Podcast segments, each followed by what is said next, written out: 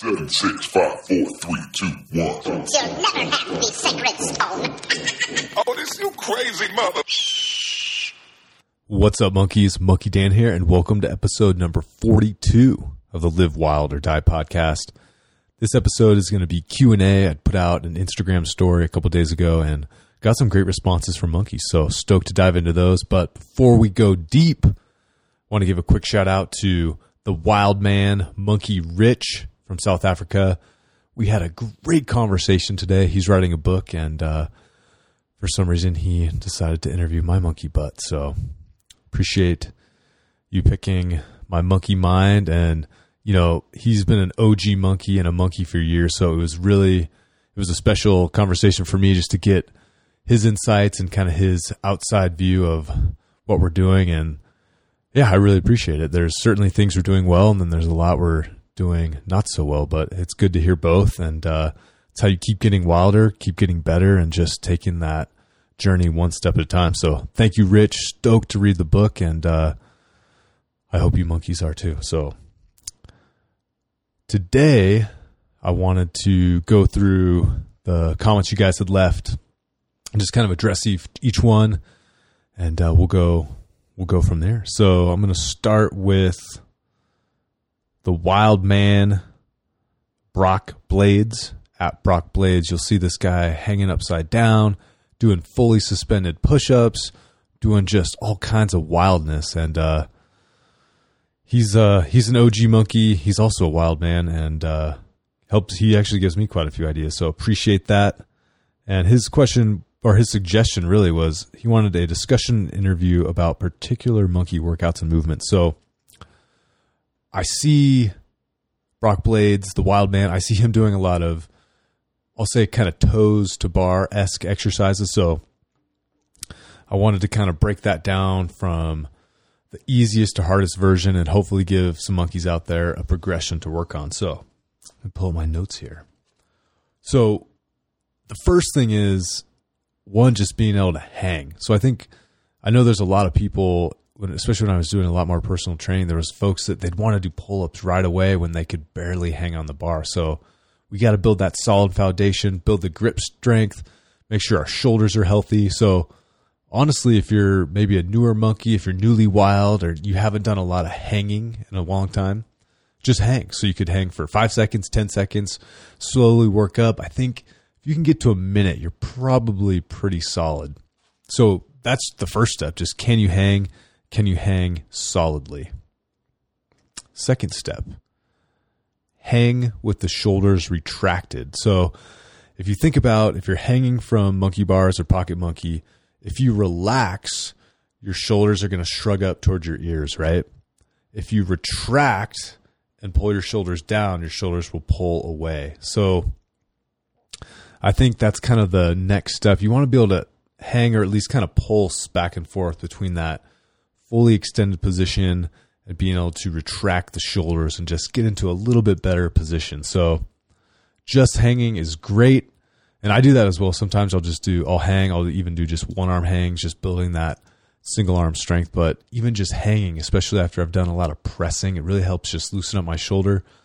On the flip side, you want to make sure you're not doing too much or you're too relaxed, or your shoulders just getting stretched out a little too much. So just something to keep in mind. But you can do this hang where you're just kind of pulsing with your arms straight, going from this shrugged position to a retracted position, and can just help kind of work your way up. So the next, so level three, we'll call it, would be a hanging knee raise or a tuck. So imagine I'm hanging from monkey bars or pocket monkey with my arms straight. I'm going to bring my knees up towards my chest. So you could go all the way to your chest, or you could just bring them up to maybe so your upper leg is parallel with the floor.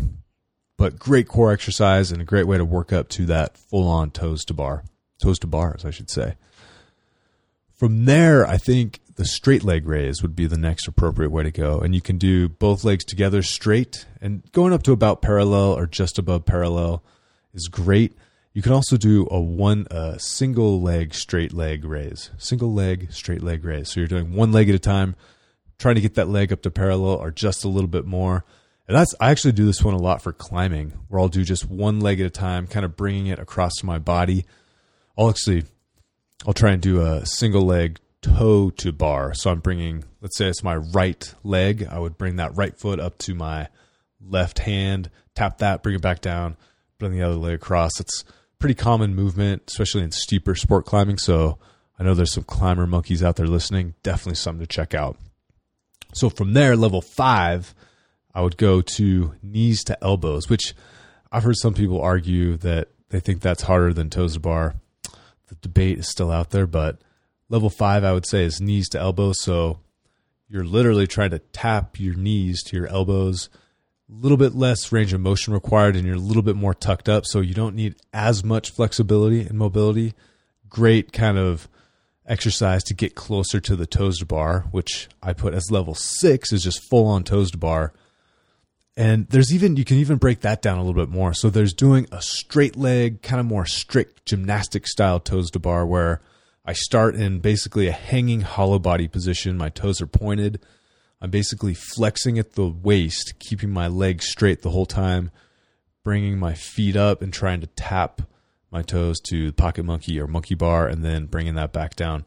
There's other ways you can do it where you kind of do this kind of curling toes bar where you can start with a tuck and then extend your lower leg. So it's just you're taking away that leverage, so it makes it a little easier. So you can play around with that. I actually posted a YouTube video, probably maybe it was definitely last year because I think it was snowing. But if you search monkey toes to bar, there's a great progression that I basically did all this walking through. And then level seven for the exceptionally wild monkeys. So that would be like a pike to an inversion. So imagine doing a toe to bar and then going totally inverted. So your body is literally upside down in a straight line and then bringing your legs back down. And I think actually, even just going from this kind of piked position to inverted, that's a, that's a legit core workout.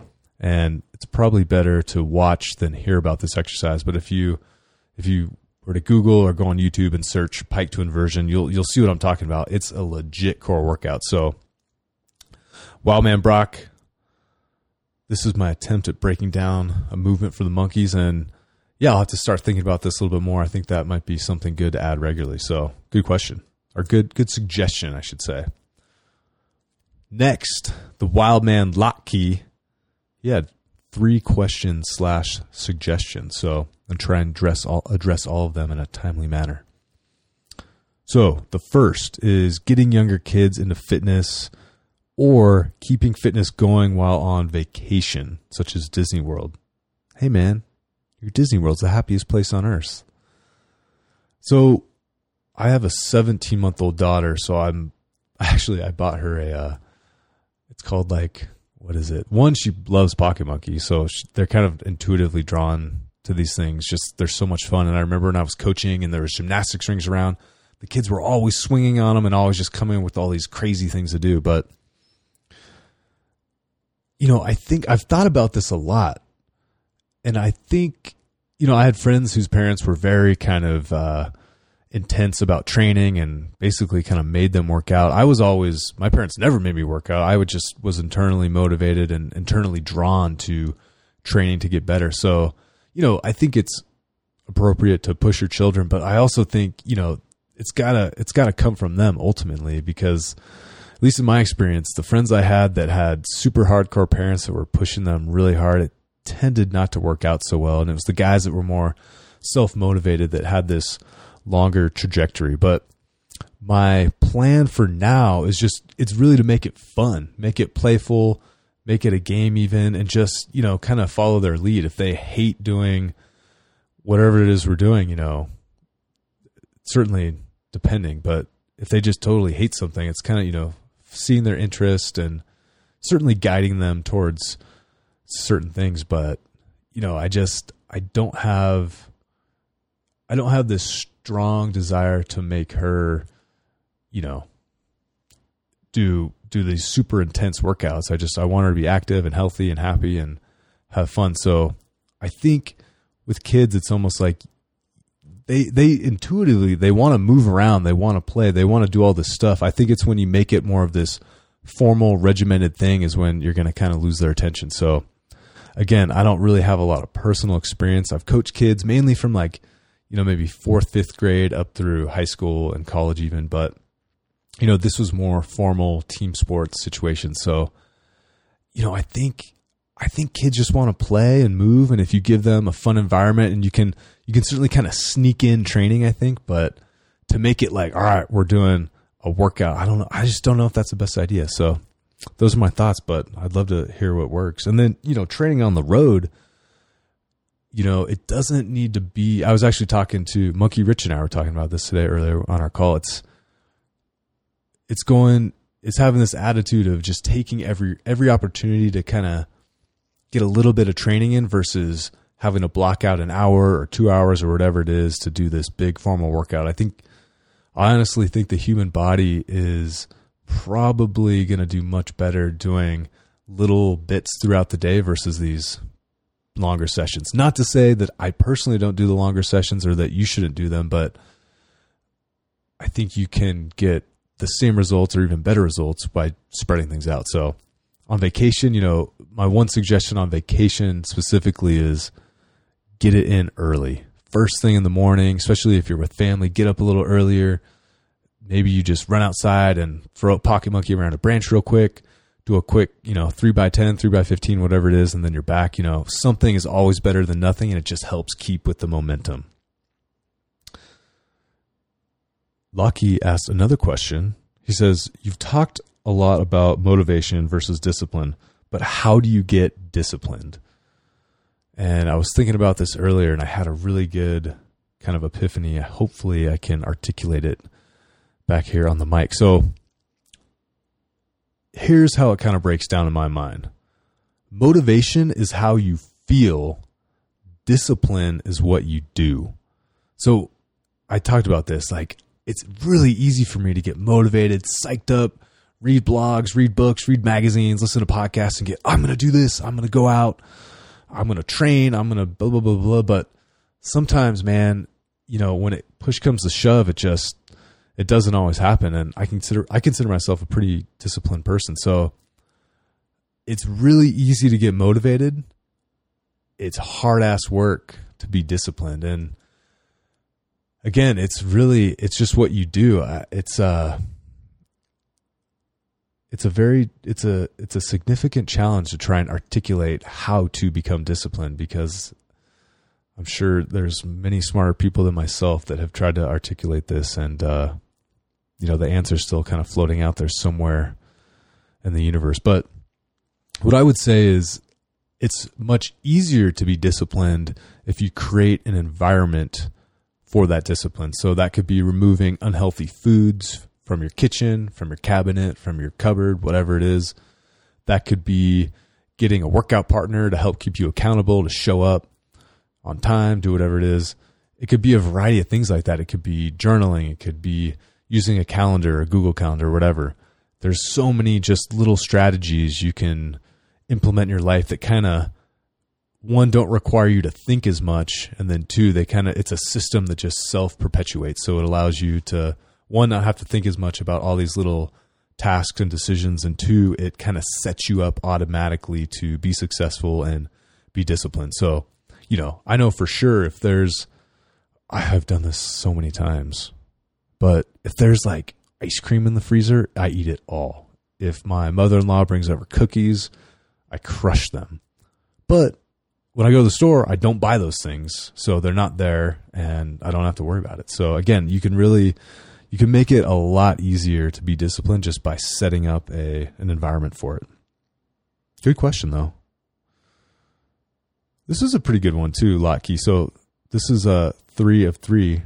So Lucky asks, he says, leave no trace principles for monkeys getting out there in the wild for their workouts. So for those of you that do not know, I was a backcountry wilderness ranger for three seasons. I worked in Sequoia National Forest in California. I also worked in Yosemite National Park. Man, that was a special time. I mean, I can't even speak. It, when I think back on it, you know, I was living in these pristine wild areas my job was to go explore them, hike in them, talk with people, and that it was just it was such a special, magical time. So, and it re- it really has had a long lasting effect. But you know, I think one one thing I I thought, and this was starting to happen a little bit, but I think Leave No Trace should be almost a part of like just education, like for kids. I think it should be a part of the curriculum. Curriculum, you know, I think we'd all agree that pollution is a bad thing in the environment, and so I think if you can get folks thinking earlier about, you know, just these little things that they all accumulate to either create a good or bad outcome, and you know, I, I can't tell you guys how much trash I would find in the backcountry. It would just it would just appall me, you know. And I think part of it is ignorance. I think part of it is being lazy, but I think just understanding the consequences of those actions is is really important. So, you know, these are fragile ecosystems. These are rare ecosystems. It's you know, they're not um they're not everywhere. So I think it's it's really important, especially as the outdoor scene becoming more and more popular. You know, we got to take care of them. And uh, Leave No Trace has some great principles, which let's see if I can look them up real quick. I used to have them memorized, but those times have since passed. So let's see here. Bear with me for a few seconds. Leave. Okay. Let's see how we do. All right. So the seven principles from Leave No Trace. And it's just Leave No Trace. It's actually their website is lnt.org. Okay, so plan ahead and prepare. Number two, travel and camp on durable surfaces. Three, dispose of waste properly. Four, leave what you find. Five, minimize campfire impacts. Six, respect wildlife. Seven, be considerate of other visitors. You know, number seven, this is really, I noticed this a lot here in the Front Range in Colorado, but again, I think a lot of it's ignorance and just not really being aware, but man, it really bums me out when I'm walking or hiking, trail running, whatever, and someone has a loud ass speaker in their backpack. You know, there's these marvelous inventions called headphones, earbuds, AirPods, Air whatever. They provide great sound and they don't pollute the the environment from a noise perspective. So, you know, I think as more again as more and more people are visiting the outdoors, visiting these wild places, it's it's wilderness for a reason. And the Wilderness Act actually is worth really taking a look at. You know, there's some really poetic language in there, and it was really a uh, you know a thought and what's the right word?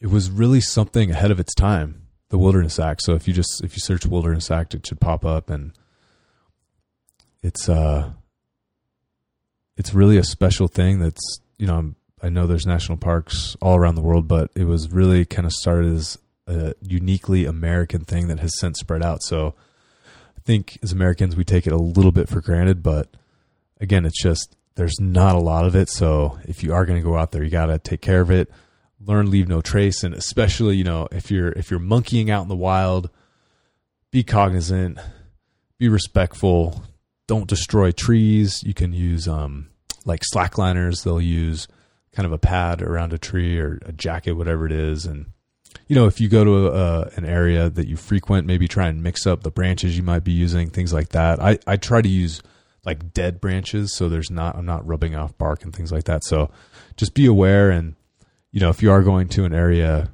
regularly, I think just mixing it up is a good thing. Good question. Okay.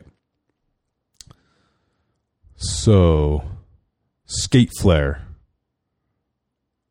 I I appreciate the comment. You're a wild monkey. You've been getting after it. If you could send me maybe a DM with just a little more context, I think uh, I could answer this better because I don't want to go off on some crazy tangent and uh, not answer your question. So, Skate Flare, if you're listening, please send me a direct note and hopefully I can get you a better response. Hog Wild TV, thanks for the shout out. I appreciate it. Thanks for the monkey love. Right on. I'm I'm trying to make sure I spell I pronounce this name right. Tristan Scholastico. Thanks for the monkey love as well, man. Jake. So Jake of all trades, he does our DIY. He's a wild man, and uh, check out the monkey DIYs. They're on our website. If you just search DIY on the website, should pop right up. But yeah, Jake, it'd be awesome to have you on and talk training, talk product dev, and all that. So, right on. All right, so that's it from a comment perspective. And again, I appreciate it. I hope you guys enjoyed this episode.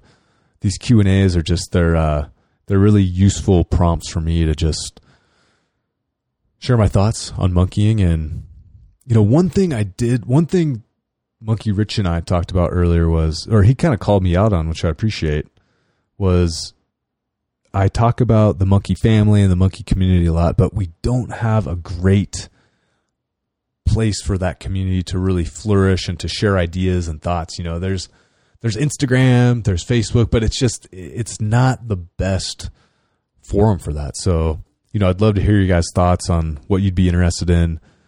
You know, what our conclusion was, and I also talked to Monkey David, who's Monkey co-founder with me, and you know, our thought was the app is seems like the obvious way, or excuse me, the obvious place to host this monkey forum, this monkey meeting place, this monkey community, this just monkey center of thought, the monkey center of mind, of mind, of mindset, the monkey center of discipline, all that stuff. So no, I think it just be, it seems like a logical place to be. And, you know, especially for sharing workout tips, workout ideas, being able to help each other out. I, that makes the most sense to me. So I'd love to hear your guys' thoughts and any concepts, any specific ideas you'd have. There's also been some monkeys that have sent notes asking about integrations with like Apple Watch, Strava, other applications. So I'm definitely going to talk to our developer about that and see what we can do for you guys. So again, we're here for you and ultimately we want to make stuff that you guys want. So let us know. And wow, episode number 42. Thank you for tuning in. If you're enjoying it, I'd really appreciate it if you could live leave a five star review wherever you get your podcasts. I think iTunes is probably probably the most likely or Apple Podcast, but yeah, thanks so much for listening. Thank you everyone who left a comment, and see you guys soon. Monkey on.